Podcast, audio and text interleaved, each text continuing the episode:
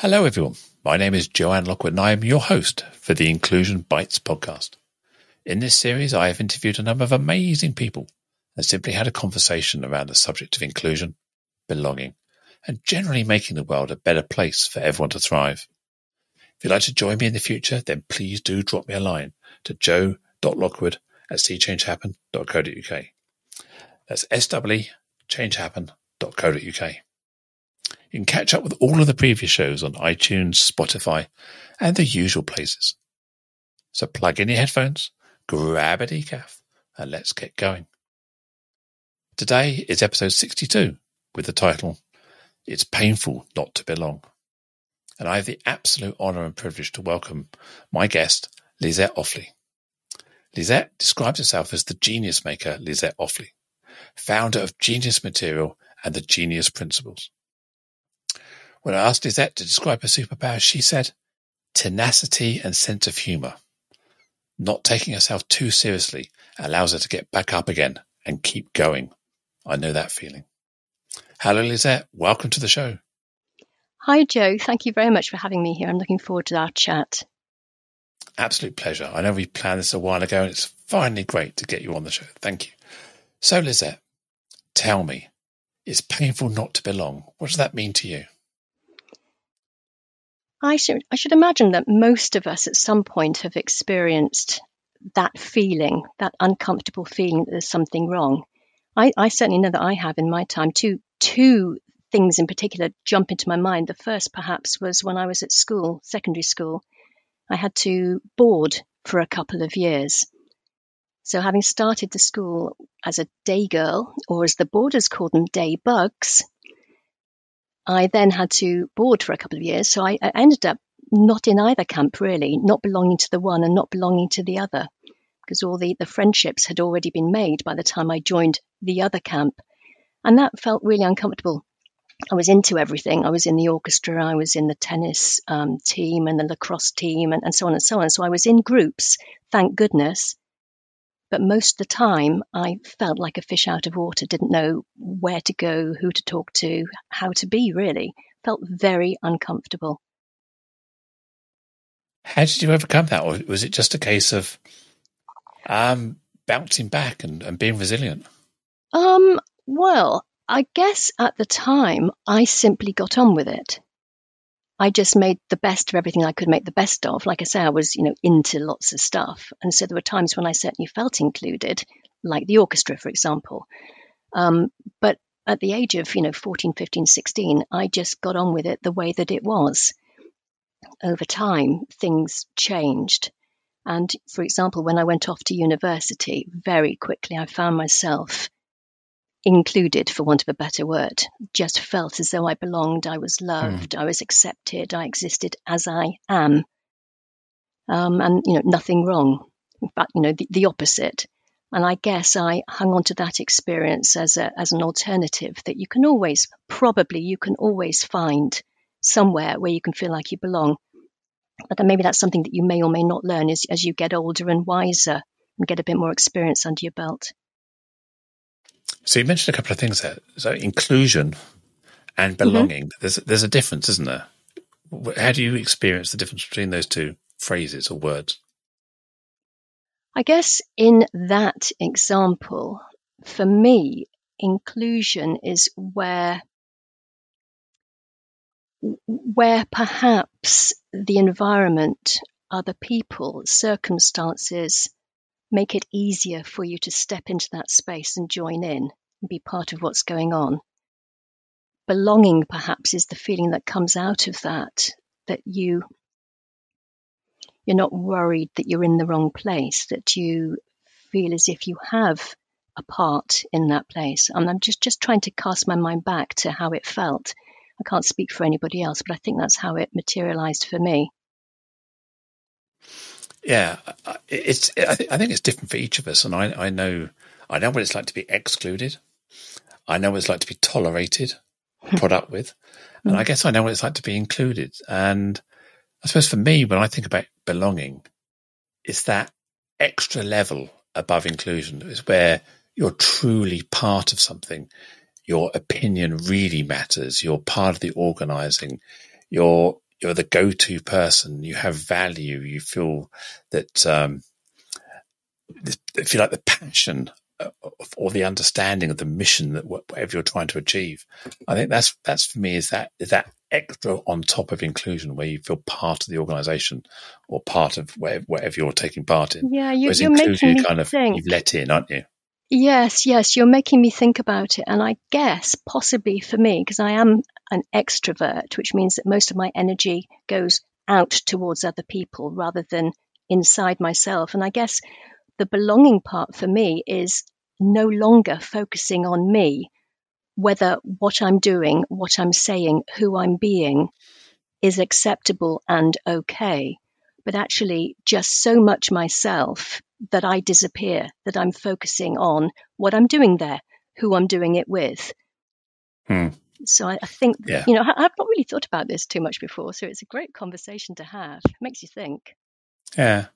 Do you remember uh, the the American sitcom? Was it Canadian sitcom Cheers? Uh, the bar where everyone knows your name. And I think mm. the difference for me in, being included is walking in. Everyone says hi. How are you doing? What can I get you? Belonging is where everyone knows your name. Everyone knows what you're going to drink. Everyone is pleased to see you. There's kind mm. of this hmm. Extra level of thinking, this is my place. That's that for me is the uh, kind of the the icing on it. And another dot that I'm now connecting is that my dad was in the army and we did a lot of traveling. A lot of traveling, you know, in my early years. It wasn't until I was eight years old that I spent more than two terms in any one primary school. Mm. That's how much traveling we did. So I guess the belonging thing just wasn't really a thing. It hadn't mm. materialize. I didn't know what it was. You know, you'd, goodness, I'm, you know, I'm, I'm going back how many years trying to think about it now. But I suppose I didn't expect necessarily to feel like I belonged. I didn't have much experience of that. Any any any feeling of being established or comfortable in an environment wasn't for long each time. And you know what? Mm. There are you know there are pluses and minuses with that. There are skills and experiences that I've acquired because of that, and other things that I've missed out on because of that. There's no right or wrong about it, but it doesn't half yeah. tickle me now, having lived in the same area for the last 32 years that I also come up with things like, oh, yes, but I know someone you can talk to that can help with that. You know, because I, I now know I'm more familiar with my own environment. And, mm. and that only began for me in half a lifetime ago. Yeah, and picking back on what you're saying about how you were, you started off as a day girl or day bug, as you put it, and then mm. uh, moved on to being a, a boarder. You weren't excluded from either camp but you never really fitted in either because mm. that's the belonging. Ah, yeah, my, then, my, tribe, if you yep, like, my my, that's my right.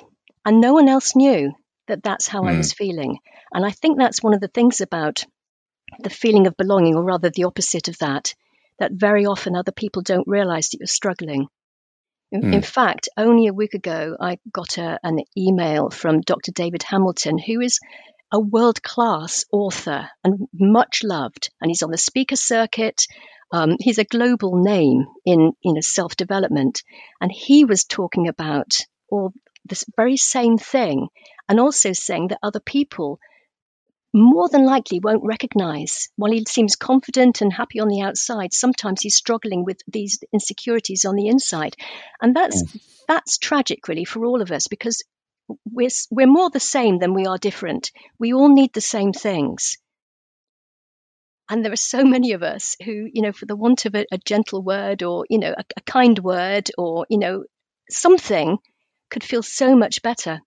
I went mm. to a, a, school reunion yonks ago, and as I walked in through the door, I could either have lunch with the day bugs, and you know I use that word because that was a term that boarders used, so it was a, definitely a them and us situation.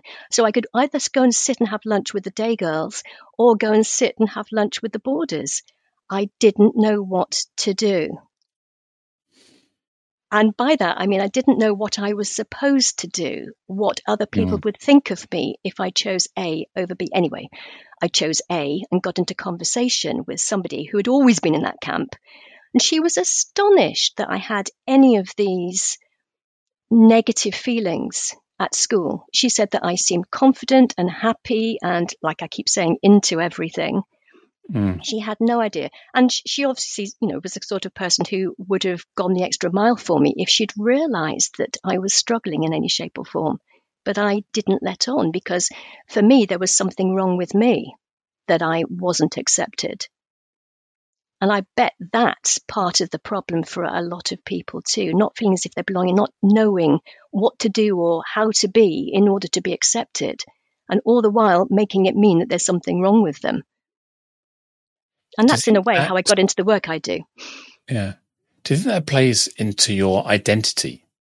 Um, when you, you, again, using your day versus borders, um, uh, analogy there, you didn't know what your identity was. Were you a day girl or were you a border? Mm. And you didn't want to be picking a side. You wanted to be in the middle of everything.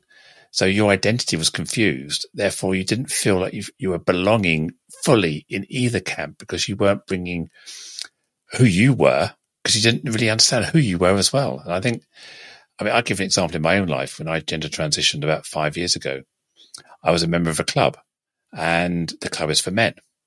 So when it, when I was invited back to come as a, as as me as, as, a woman, it didn't feel right because my entire identity around that club was as a man, but I wasn't a man.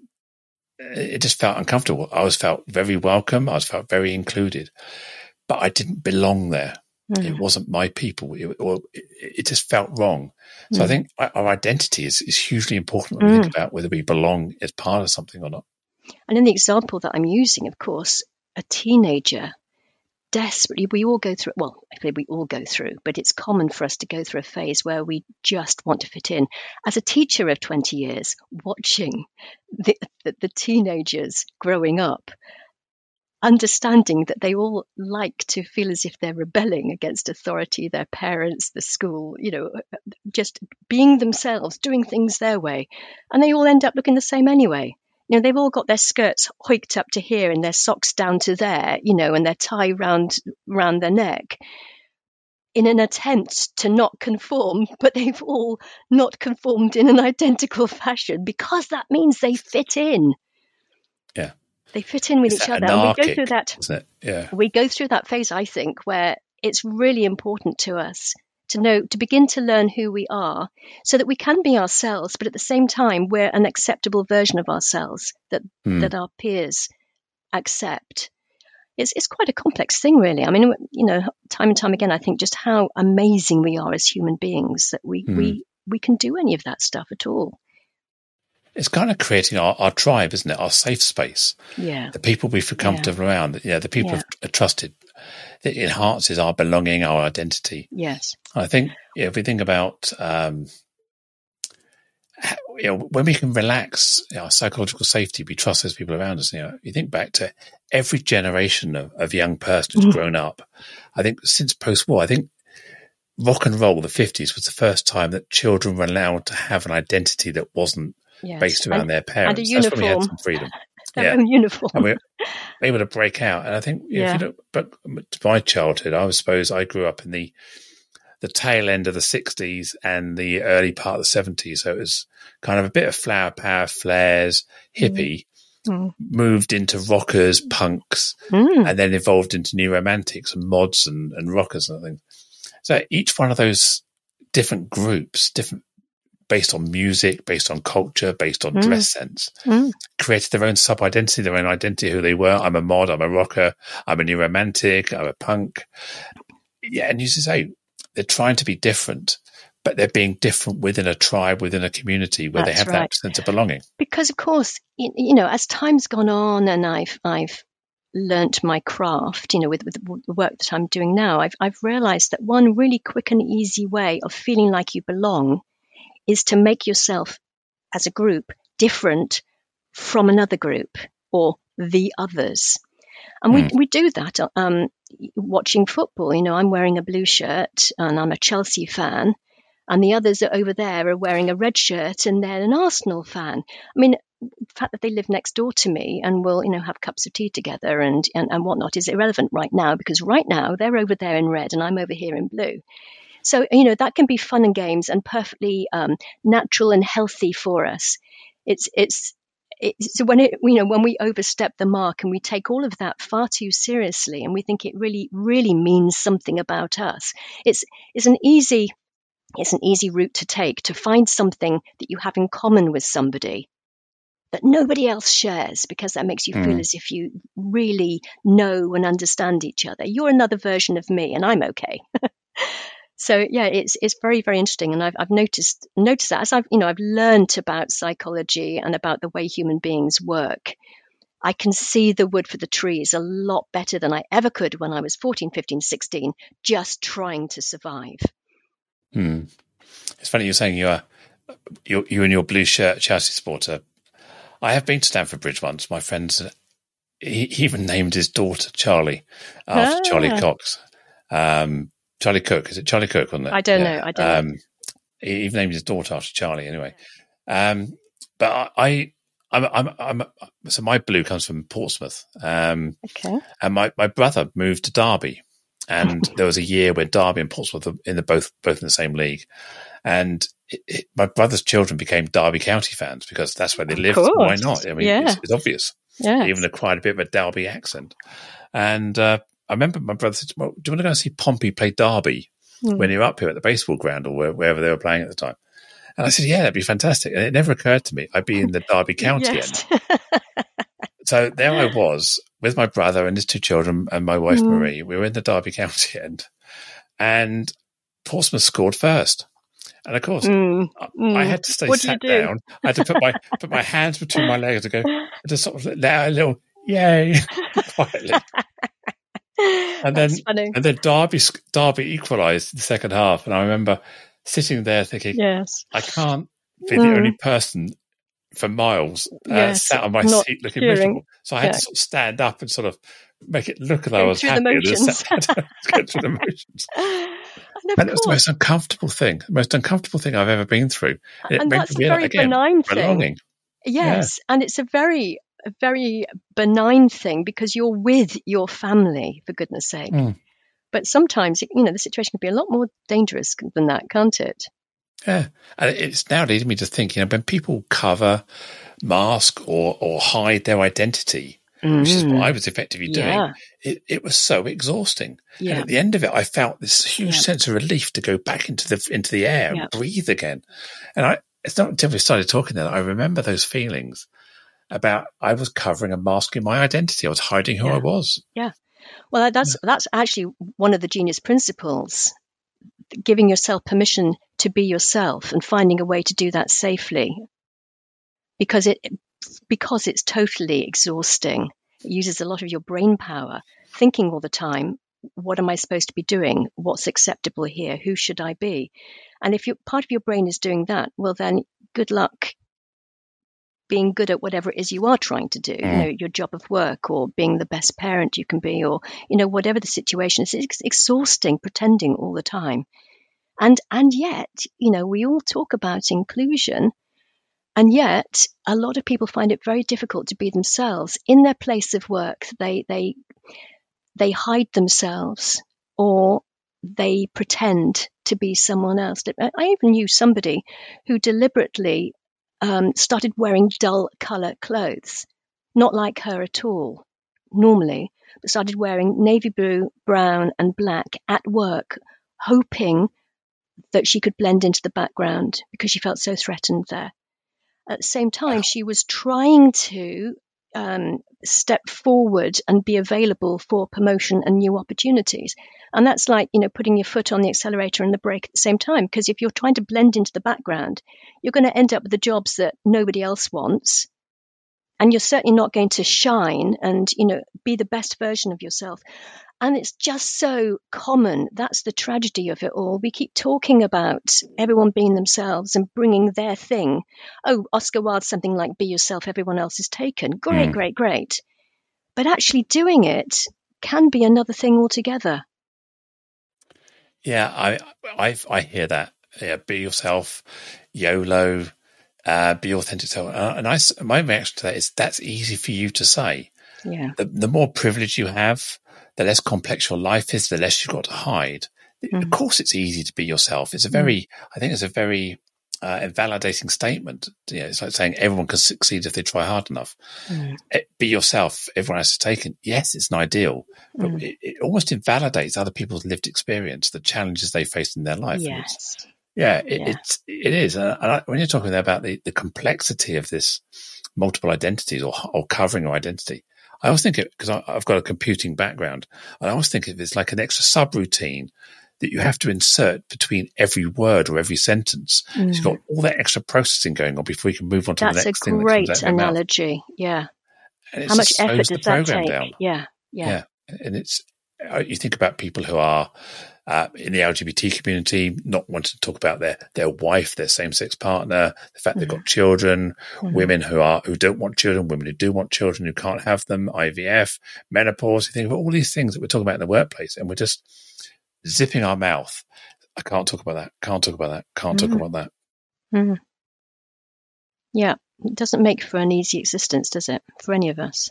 No, and that comes back to you know it, it's painful not to belong because you yeah. can't be yeah. your truth, can you? Well, we're hard. And I mean, now you know. Now I know that we're hardwired to belong you know, physiologically, we're the same as we were 10,000 years ago when we lived in caves. Mm. You had to belong. Not belonging meant being on the outside of the cave, and it was dangerous out there. So, you know, so evolution has seen to it that we try very hard to belong to each other so that we can all stay safe. And physiologically, we're the same. We've got a different environment, different constraints, different things to cope with, but the, the machinery we've got to cope with it is the same. So we're still looking for those signs of danger that, uh oh, something's up this is getting to be a dangerous situation. That look they just gave me, did I say something out of turn? Am I okay? So, you know, I, I understand those things now. So when I catch myself, even now, I'm not even now, we're all hardwired to notice those little moments in order to keep us safe. So when I say even now I'm noticing, of course I am. We all are. But this time round, when I do notice those things happening around me and I'm ooh, just wondering if I've, if I've upset somebody or, you know, something, I'm aware, first of all, that it's that that's potentially what's going on, but I'm also aware why I might be hyper alert to it. And I'm aware of my stuff that I'm piling into it. Mm. And then I might call out the elephant in the room, which I never would have dared to have done back in the day when I wasn't sure if I belonged, if I was good enough. And now I might just say, Oh, what just happened? You know, did I say something? Did that trigger something? You know, have I said something out of turn? And then, you know, boom, you clear the air. And nine times out of 10 is, what are you talking about? You know, what, what, what, do you think just happened? Nothing happened. And I've just thought I've seen something that, you know, really wasn't there. I was just being too vigilant. Yeah, I, I completely, I completely understand that. Yeah, it's, it is. Yeah, I think I, I think you're right. It's, it's, we have this innate sense of belonging, that the tribe, the the prehistoric, uh, prehistory evolution of, of, our species, our, our, our communities. We do live in a more complex world, but our fundamental mm. needs. Uh, I mean, yeah. not everyone agrees with Maslow's hierarchy, uh, mm. but belonging is right in the middle there, above above the uh, survival yeah. stuff, above the, the yeah. utility stuff. So yeah, and, we, we have to we have to feel this sense of belonging before we can sort of get to this point where we can self actuate and get on with life and, and, and build relationships. Well, everything comes down to relationships and people. There's nobody exists in isolation. I don't think anyway. I don't think it is such a thing. You know, I don't think it exists. We all depend on other people, whether we're conscious of it or not. You know, if if you if you want to go and if you want to eat, you have to get some food. Where are you going to get the food from? Who's put it there? You know, how are you going to get there to get it? Other people have had a hand in your means of travel, or, you, you, you know, everything depends on other people having already done something or are in the process of doing something. So no wonder we're we're hardwired to belong because it serves us still now. And the world is a much happier place if we do recognize the similarities between us. You know, whatever's going on for me, if I realize probably pretty much the same thing is going on for the other person, that is a very different circumstance from from fearing the other person because you don't you don't recognize the way that they're being or you know who they are or what they're saying what they're doing fearing that and then either hiding away from the world because the world's a threatening place or attacking in some way them or anybody else both are just unconscious strategies for surviving Hmm. and neither of them are particularly effective for what happens afterwards. It, it, it reduces the possibility rather than, I mean, gosh, you know, it, this sort of thing takes a bit of understanding and a bit of practice, but actually, we do all need the same things. We all need to feel that we have some control over our own lives. We need to Hmm. feel as if we're okay it doesn't mean you have to be perfect, but that we're good enough as we are. We don't have to be something different in order to be accepted. We, you know, we all need to feel loved and appreciated. We all need to feel that it's okay, that we're okay. Because some of those fears we have, um, fear of humiliation, fear of rejection, fear of making people's judgment, Mm, all the things that kind of hold us back. And it's, uh, mm. as you were speaking then, I think, yeah, we, we do like to be liked. We lo- we Oh, need yeah, to be loved. yeah, We yeah. need to be valued. We need to have a purpose. We need to Mm. understand our part in the big cog of life or society. And there's a, such a fear of, of, of being an outlier for some, for many people, not everybody. Uh, Some people Mm. are happy to be on the edge and being an outlier. But, but as, as we said earlier, there's, you're outlying with another group, another tribe who are, who are outliers together. Mm. So th- there's a community somewhere. But yeah, I think there is this, what holds people back sometimes is that social responsibility, that that need to conform in order to to get that validation of who you are, and it's really hard sometimes to to whack that stop button and say, "Hang on a minute, who am I? Mm. What what do I want? Where am I? Mm. Where am I heading? Am I am I really going where I want to be, or, or I just got on this escalator uh, at the age of sixteen and, and I'm just heading upwards?" But to your point about the Maslow's hierarchy of needs, going back again to school, I'm afraid and I'm ashamed to say that I was in the camp who used to, you know, bandy it about. What's the point of doing Latin? It's a dead language. No, you've heard it all before. It's a dead language. Should be doing something more useful. Blah blah blah. And I played up in lessons, which was your job as a kid. You know, as a, a, year, twenty year teaching for 20 years and you think oh well they're just doing what i used to do but you know now i am fascinated by language i'm fascinated by the origin of words the spelling of words why do you spell this this way but you spell that that way if i paid more attention in my latin lessons i would be the wiser and happier for it but i was on the bandwagon i just picked up the the the, the conversation that was going on around me there would have been other conversations going on around me, but I wasn't paying attention to those. I jumped in with this particular camp and I agreed with them wholeheartedly. But I was only 11, 12, 13. That's my excuse. As you as you get more experiences, as you get older, you get wiser, you begin to notice other things, then perhaps you're able to make your own decisions more easily. You know, as as that's on an individual basis, but as groups, I think that's the case that there's this natural maturity or not that groups develop at a certain pace for that group, and even countries, I think, develop in in their wisdom and experience and and all of those things. So yeah, I would call that a maturity model, isn't it? When you have Yes. sort of level zero, level one, and that you can apply that to societies, to organizational growth and development. Where are you in your growth? Absolutely. Aren't you? Absolutely. But where I am right now, personally, in my life, I can be talking about that sort of thing. I wish I'd paid more attention in Latin. Hmm. I'm not scratting about every day looking for something to eat or looking for some way to earn enough money to feed my family. You can be quite sure I wouldn't be talking about Latin lessons if that were the case. So it's it's it's all very well.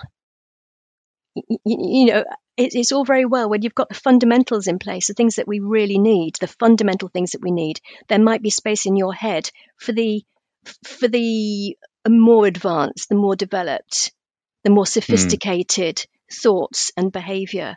And when you've when you when you've got that in place, there might be a bit of space in your head for the next level up. So I'm not just taking care of my lot now. Now I can think about people I've never even met, but I know it's right for me to lend them a hand or to steer things in such a way that that they are better off than they would be if I just turned my back on them. I don't know quite how we got into this. no, um, it's, it's, brilliant.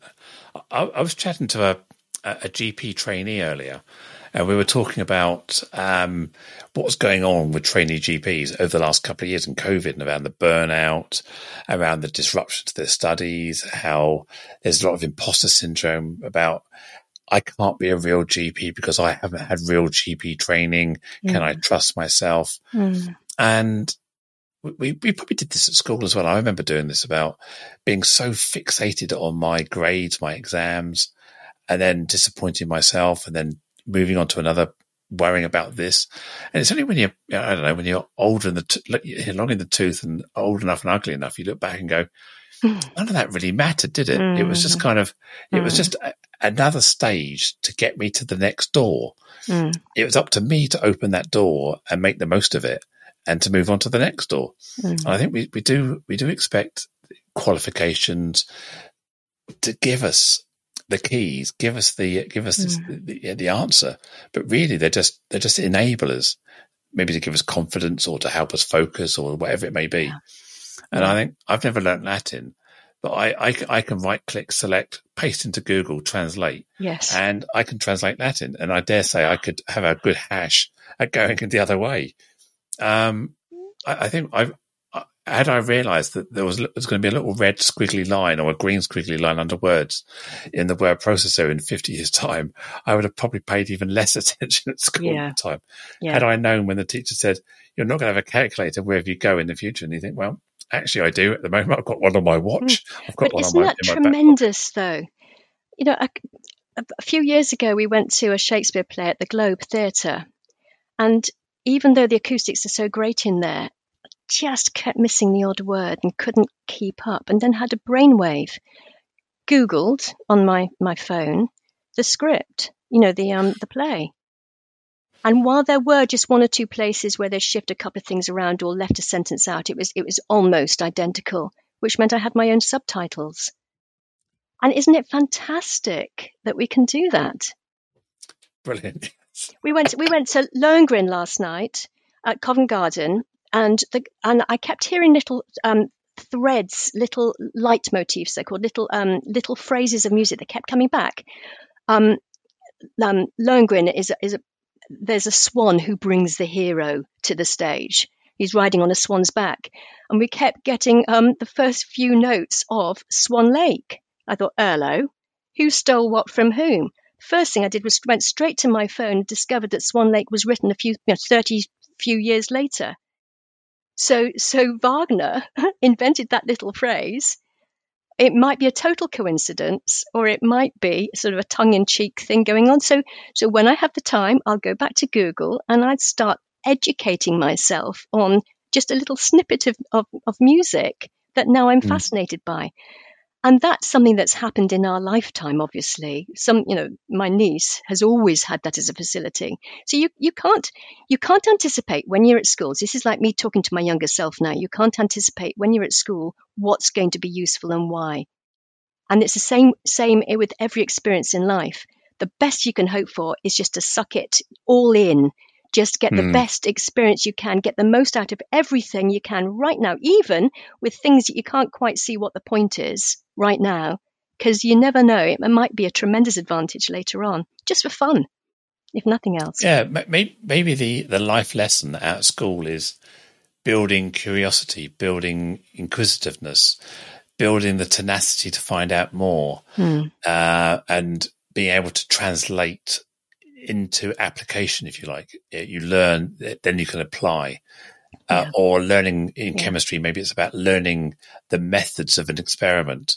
Um, this is the, this is my conclusion. So I, I often still think about my chemistry lessons when I'm writing uh, blog posts or, or reports. Really? I've got to have a conclusion. I've got yeah. to have my recommendations yeah. and a conclusion. So it's yeah, kind great. of, so nothing to do with chemistry, but it's probably taught me a lot of life lessons that I use yes. now in a different way. Yeah, so that's that's about skills and strategy which you can then adapt and use where relevant in your life, which is what which, is what I really enjoy about genius material and the genius principles, which is what I do now with people, because it it completely transforms their outcome when they've got the few the handful of skills that they need makes a huge difference to how they approach something and therefore a very big difference to the results that they get and it's still the same person. It's you know it's, it's not like a, anything has happened for them that couldn't happen to anyone. Like like the Latin thing, if I'd paid a bit more attention, then I would have learnt because I was in the right place and I was being taught the right way.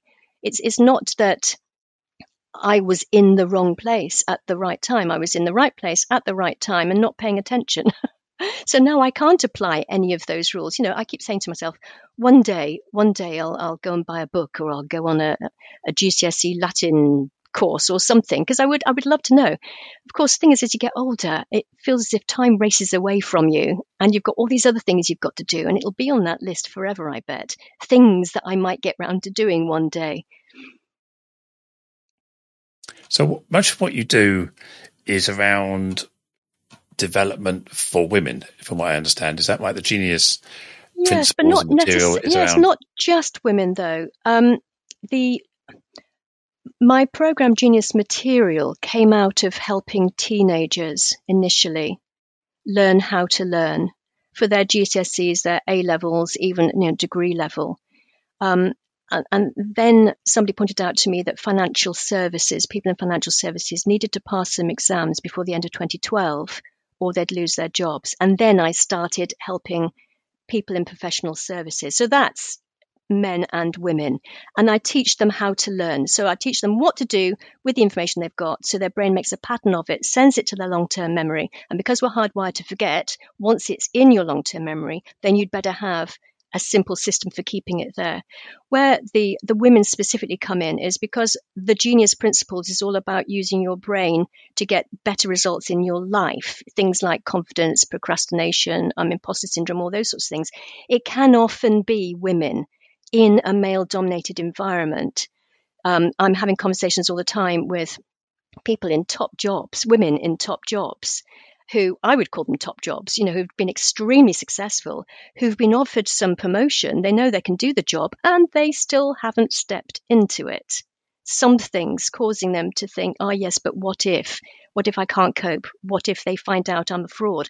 All these things are going on. And I'm not saying for a moment that that doesn't happen for men because I know lots of men, you know, clients who have had similar things going on. And it's often women in a male um, dominated environment who just need to understand what's going on in their head. Why? So instead of being thwarted by their thoughts, they work with their thoughts so that they they can just safely step forward into a new role and know that they've got every bit as much right to be there as anybody else, and they will learn on the job. No one expects them to know all the answers straight away. It's having the confidence in yourself to know that you'll do your best, it will take however long it takes, and everything will be okay. Yeah, I'm. I think that's that's the thing, isn't it? It's it's, it's having the confidence to know that everything will be okay because you just need you just need to be things. good enough. Mm, yeah. You just you just need to know that who I am is good enough. I'm okay with me. I'm not perfect. I make mistakes. I, I misjudge things. I say things, do things that I wish I hadn't done. I'm not perfect, but I'm okay with who I am because none of us is perfect. And if I can live with me, then it, it, it makes it easier for other people to live with me because we're all in the same boat we mess up, we apologize, we try and do better the next time. It's not the end of the world. Yeah, I think a, you can put a bit of French into there and say an earth is an earth, an egg is an egg, enough is enough. Um, yeah, yeah I, I, think if we're not if we're not if we're not kind to ourselves, as you say, we keep trying to chase this ideal, and actually, that ideal is being somebody else. Mm. Not be, not being good mm. enough in our mm. minds is I need to be someone different. Whereas if we can find that self acceptance, self belief, self love, self identity, we can start to believe that what we are is good enough, as you say. And I think another phrase is perfection is the enemy of progress or something. Yeah. You can yeah. never get something done whilst mm. you're always focusing on it. And I, have had these debates with people in the past and saying, it's not about 80 20. You know, people say you got to get 80% and 20%. Yeah. Some people say, no, it's got to be perfect. It's got to be right. It's got to be right. You get to these sort of mm. philosophical debates about when is a brain surgeon good enough? And I said, well, mm. surely the definition of good enough for a brain surgeon is the patient makes a recovery in some, they don't die is first of all, then they make a recovery to a certain point.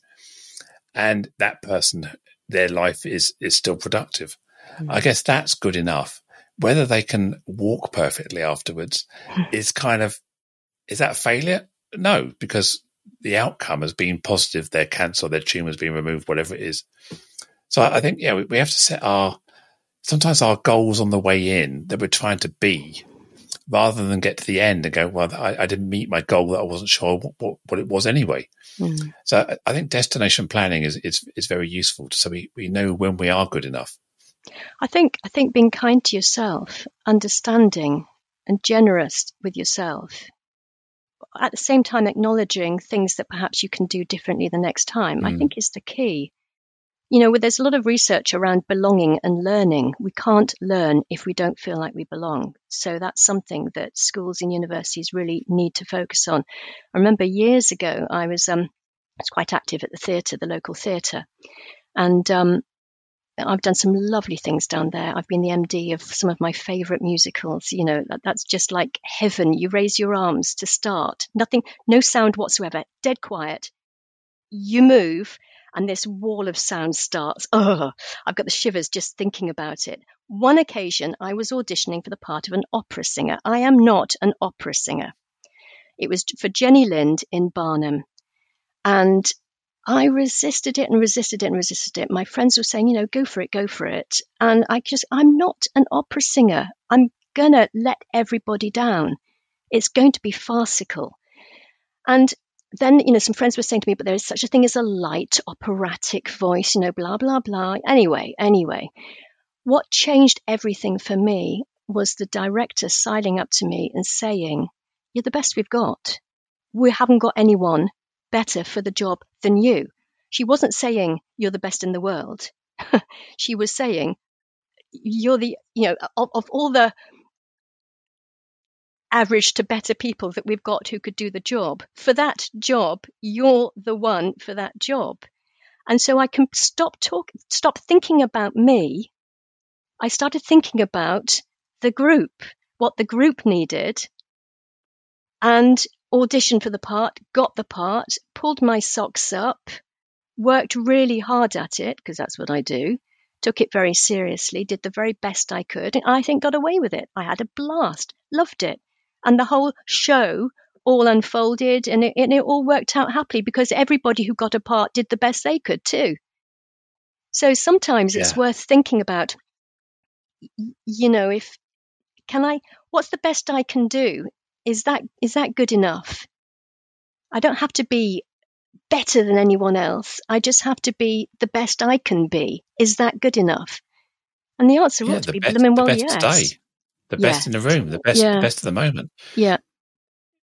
I, I mean, I dare say that had there been another candidate who was in quotes better. Yeah, of course. They may they they, they may still feel that they're not the best, and they they would have someone they would yeah. look up to and say, "Oh, hang on a minute, I'm not really that good." but it's interesting. It's it's it's a it's not exactly a numbers game. It's kind of a um, a combination game. When I actually have sat on audition panels and realised now how difficult it is, because you've got particular roles that you need to fill, and you've got a, a finite number of people you can draw on to fill those posts. And the ideal man, so if you start with the first male role, for example, the ideal man is that man there, bang, job done, brilliant decision. but you've got to match him up to an appropriate woman for them to look as though they're falling in love and the story can unfold. And now you've got a height thing, you've got an age thing, you've got all sorts of stuff going on. So hang on a minute. So let's just pull that man out of there because he'd be really good in that other position over there too. Let's just hang on to him as an idea for the second male role for the moment. If we put this other man into that position, look, we've got a choice of two great options to go against blah blah blah blah blah. And then you you put that one with you should have a computer program i think to sort all of this out. That would be much quicker. And so that's why i got the role. Not because there was anybody else who might have sung it better looked better moved better all those things but because everybody had to slot in to a place where the whole thing as a whole worked as well as it could work. And on that basis I took the role because I knew that it was going to, it was going to be okay when I focused on the whole rather than just on me being something that I felt I wasn't. It was a yeah, lesson. It was a lesson there yeah. for me. That uh, sounds like something I, have got a soapbox sort of talk about, which is uh, about meritocracy in the hiring process. Mm. And often when we're selecting who is the best candidate for the job, who is the best person for this role, our criteria is very, very narrow. It's years experience, doing the job before, work for a similar company, demonstrable, etc., etc., etc.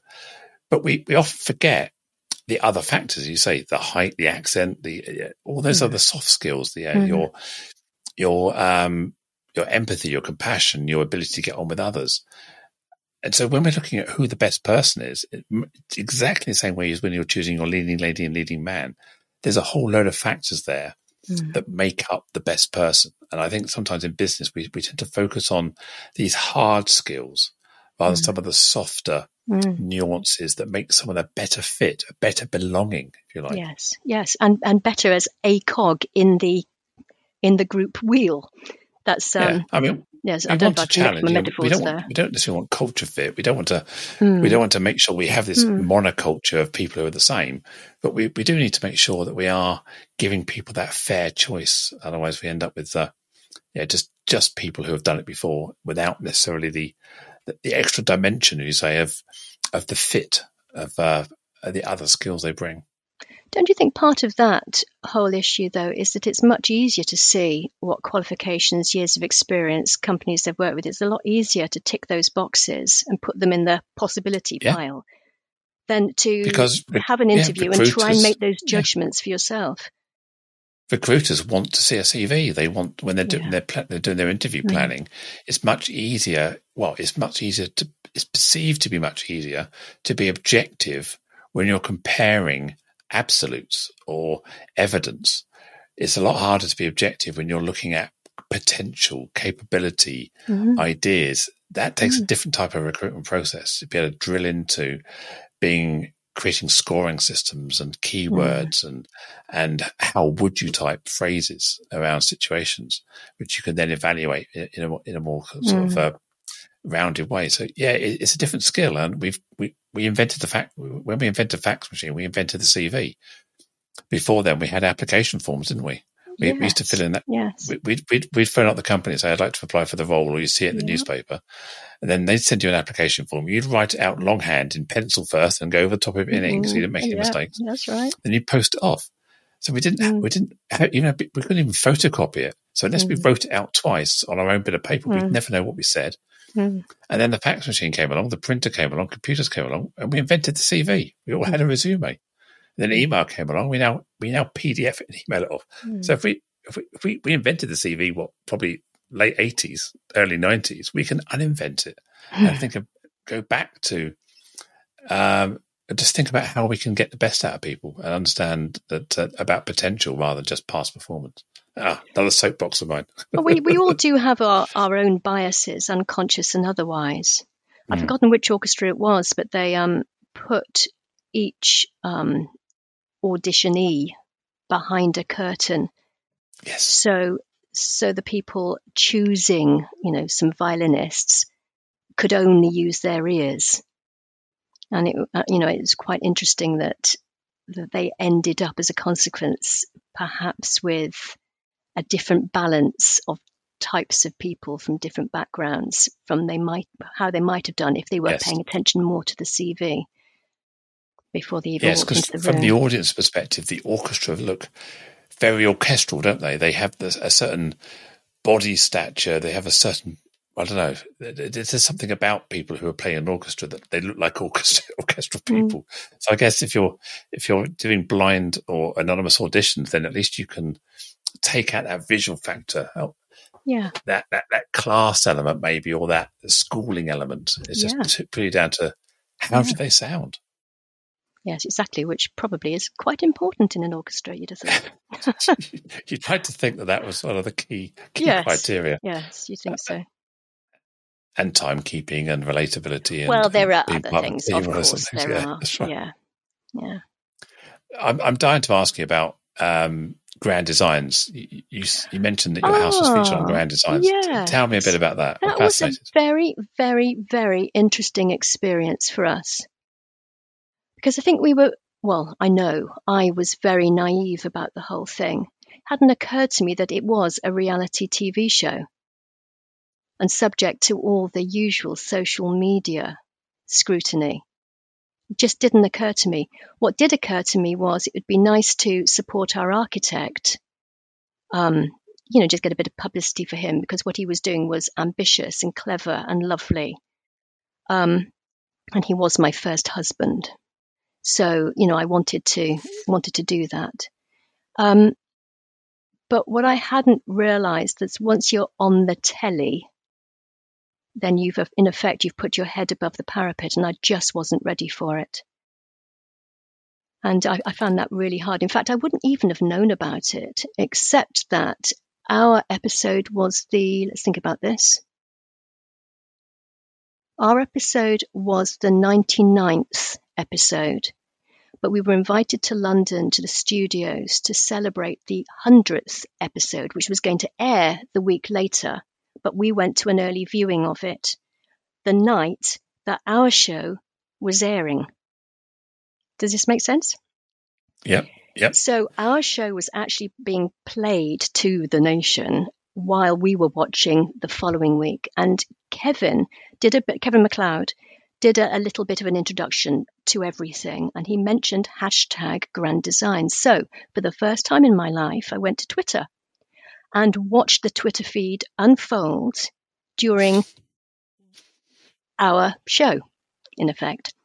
And I was really, really astonished because we built our house for us. We bore in mind the effect it was having on the environment and the, the neighbours and everything else. So it should have all been, you know, all happy days for everybody. But we built it in the style that we wanted for us, not for someone else. So I could have been perfectly happy. I would have been perfectly happy with some people saying, "Ooh, that's horrid. Don't like that." and some people saying, "Oh, I quite like it actually." That would have been absolutely fine because you know who doesn't have their own taste in Mhm. in houses as well as everything else. But what I really wasn't ready for was the abuse. Wow.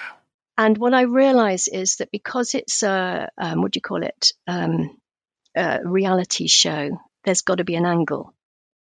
And we had two angles. The first one was the fact that I was married to my yeah to our architect, and the second was that there was huge antagonism with the neighbours at the time. Some old school neighbours who wanted a house with a pointy roof, and we weren't going to do that. Um, so they, you know, the, the, show interviewed a lot of the neighbours, and there was a lot of vitriol and all sorts of stuff going on. Um, and so, consequently, a lot of the abuse was about how horrid we were as people. And I just wasn't ready for it. I found it very difficult. Now, what was interesting, talking about this belonging thing, I joined in the conversation. So the, the woman from Grand Designs joined in the conversation. And it, it I, I just said, Oh, I'm sorry you think that. Or, um, it's interesting you should say that. Actually, XYZ. So I was being really kind of, um, what would the word be? Kind of open about the whole thing, not giving them two barrels, which is what I felt like doing sometimes. And you know, they they were attacking me. It would have been nice to have attacked back, but I didn't do that. I was just. But what was interesting, what was interesting was that nine out of ten of them piped down immediately. It was it was all oh welcome the celebrity to the fold sort of attitude. I'm not a bloody celebrity. You know, I just happened to be on the, t- on the telly for 10 minutes. But all of a sudden, because I became a real person, or maybe even, a, you know, a part time celebrity, as I say, for 10 minutes, there was a whole other attitude. It just nipped some of it in the bud. But of course, as the years ago, that was, that was 10 years ago. And, um, you know, we're on repeat all the time. So there'll always be a flurry of, of the same again. And I do think I do think it's unhealthy. I do think it's a problem, and and it doesn't really affect me very much these days because I'm expecting it. You know, I'll see it and I'll go, oh, we're on again. Here we go again. And I know they don't know me. I know they're misjudging me because of the angle of the show. I know that I'm an okay person. You know, I had to work really hard, still do have to work really hard in the face of all of this. You're not good enough. You don't belong. We're ostracizing you. We're judging you. It's it's been a hell of a lesson. And mm. I do mm. I do think honestly I do think that that you know programs need to take better care of the people they depend on to make their programs to take, you know, one very, very extreme case, the Jerry, not the Jerry Springer, the other one, Jeremy Kyle show stopped yeah. dead, dead in its tracks. I use that word um, deliberately. Mm. You know, it's it's not fair because you know a, a lot of people are. Well, we're all vulnerable. We all have different levels of vulnerability, and we're all vulnerable in one shape or form. And you know, throwing people into a situation that they can't cope with, I I think is a very cynical thing to do. And I'm not talking about any show in particular now. I'm talking about in general the way that we treat the people we see on the telly. Yeah, I, I my wife and I had a similar experience. We, uh, but maybe not as extreme as yours, but we took part in a Channel Four documentary um, f- over a three year period. So we were we were followed and and uh, so it was a longitudinal study, I think they called it, of uh, of gender transitioning. So they followed me uh, in the early stages through three years of of, uh, of our lives, and there was there was eight other people who also featured, and we we did receive some uh, some good safeguarding by Channel Four RDF. Mm, mm. So we were assigned a I'm not sure whether you call them a psychologist, a mental health specialist, That's but we had regular good, calls yeah. about how news. we were, how we were yeah. doing. Uh, the crew that we were liaising with were very conscious about our mental health, the impact on us. We were briefed and coached about our social media, uh, the point of broadcast, how we should lock it down, how we should switch it off, how we should basically hide hide for a week and that sort of stuff. Um, so we got to be honest, I think the show itself landed in a way that it, it didn't create a huge reaction. It was kind of yes, it was the, trying to create respect and understanding. Perhaps yeah. that was that was the aim of it. Yeah. So, yeah, so what was your in, the Sorry. editorials in the, in the, in the papers were basically it was nice, it was lovely. There was no kind of like shock horror reaction. I, mean, yeah. it, I think if it went out today, there'd be a lot more vitriol around it, but at the time really? it wasn't. And, and what was your episode, motivation? Sorry, sorry, sorry. Motivation. Um, the motivation was, uh, and I stand by this today, was if by telling our story we could help one other family, one other person, uh, get on with their life in a better, more positive way. That was that was our motivation. One person to be impacted in a more positive way. Um, and I've met people. I bumped into people who've who've seen it.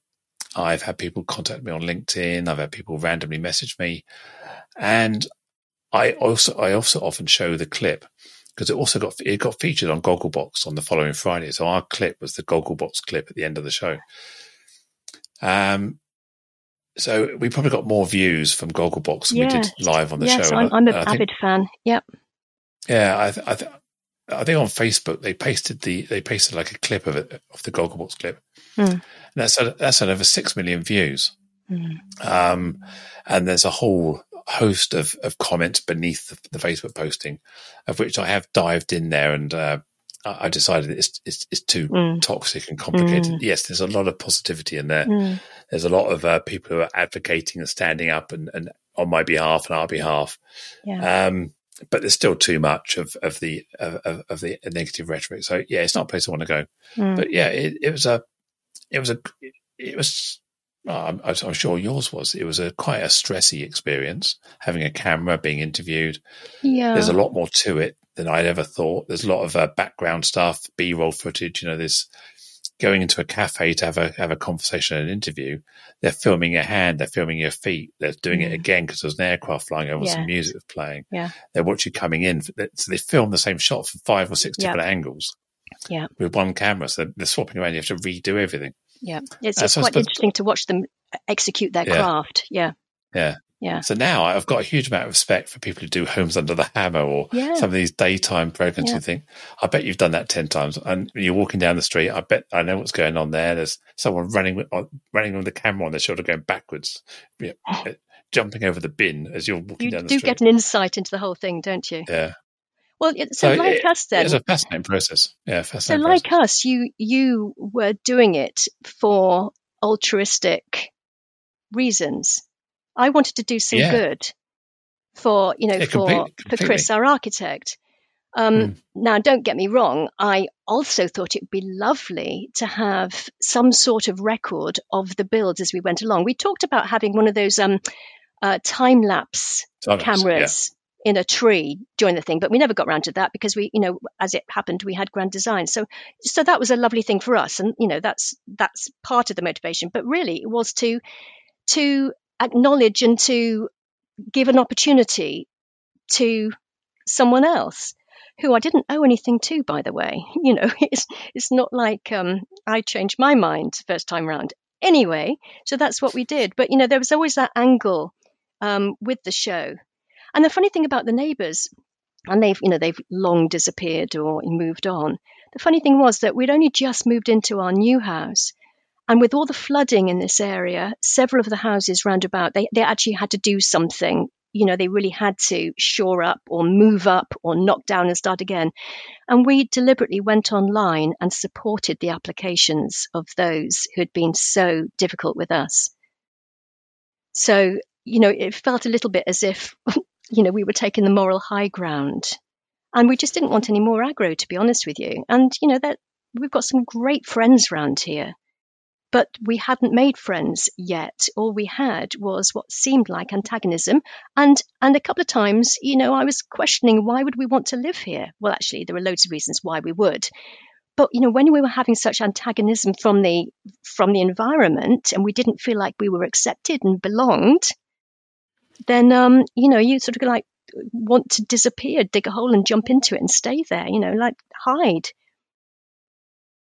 But it's all worked out happily. It's all worked out happily. Very happily. Happily ever after. It's a bit Goldilocks. Exactly. exactly. well, Lysette, um, absolutely incredible. I mean, we've been chatting away for well, well over an hour, including the pre-record green room. Um, really insightful, really interesting. I've I've enjoyed our conversation no end. How can our listeners get in touch with you? Okie dokie. So um, it depends what you're after.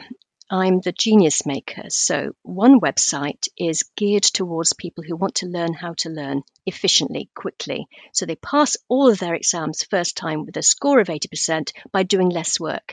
That's Genius Material. So you need to go to genius-material.com. If you're interested in, in mindset, confidence, procrastination, moving to the next level, then that's geniusprinciples.com. So the first one has a hyphen, genius-material.com for the learning. For the genius principles, it's geniusprinciples.com. And Joe, I, have had a blast. I've really enjoyed our conversation. Thank you very much for having me on your show. No, it's a pleasure. Well, one pleasure. of the reasons Thank I you. wanted to talk to you is because you're in, such an inspiration because because Aww. you know when it when it comes to giving yourself permission to be yourself you are a great example of that and i really wanted to Thank talk you. to you. Thank you so much. That's uh oh that's wonderful. That's touching. Thank you so much. Thank you. Um Lysette amazing. And a huge thank you to you the listeners uh, for tuning in for staying to the end. Uh, please do subscribe if you're not already. Uh, you can keep up to date on future episodes of the Inclusion Bites podcast. That's B I T E S. Tell your friends, tell your colleagues, please share this. I have a number of other exciting guests lined up that I'm sure you'll be equally inspired by over the next few weeks and months. And of course, if you'd like to be a guest, then please let me know. I welcome any comments and suggestions on how I can improve future shows, if that's possible, to joe.lockwood at seechangehappen.co.uk. And finally, my name is Joanne Lockwood. It's been an absolute honour and pleasure to host this podcast for you today. Catch you next time. Bye.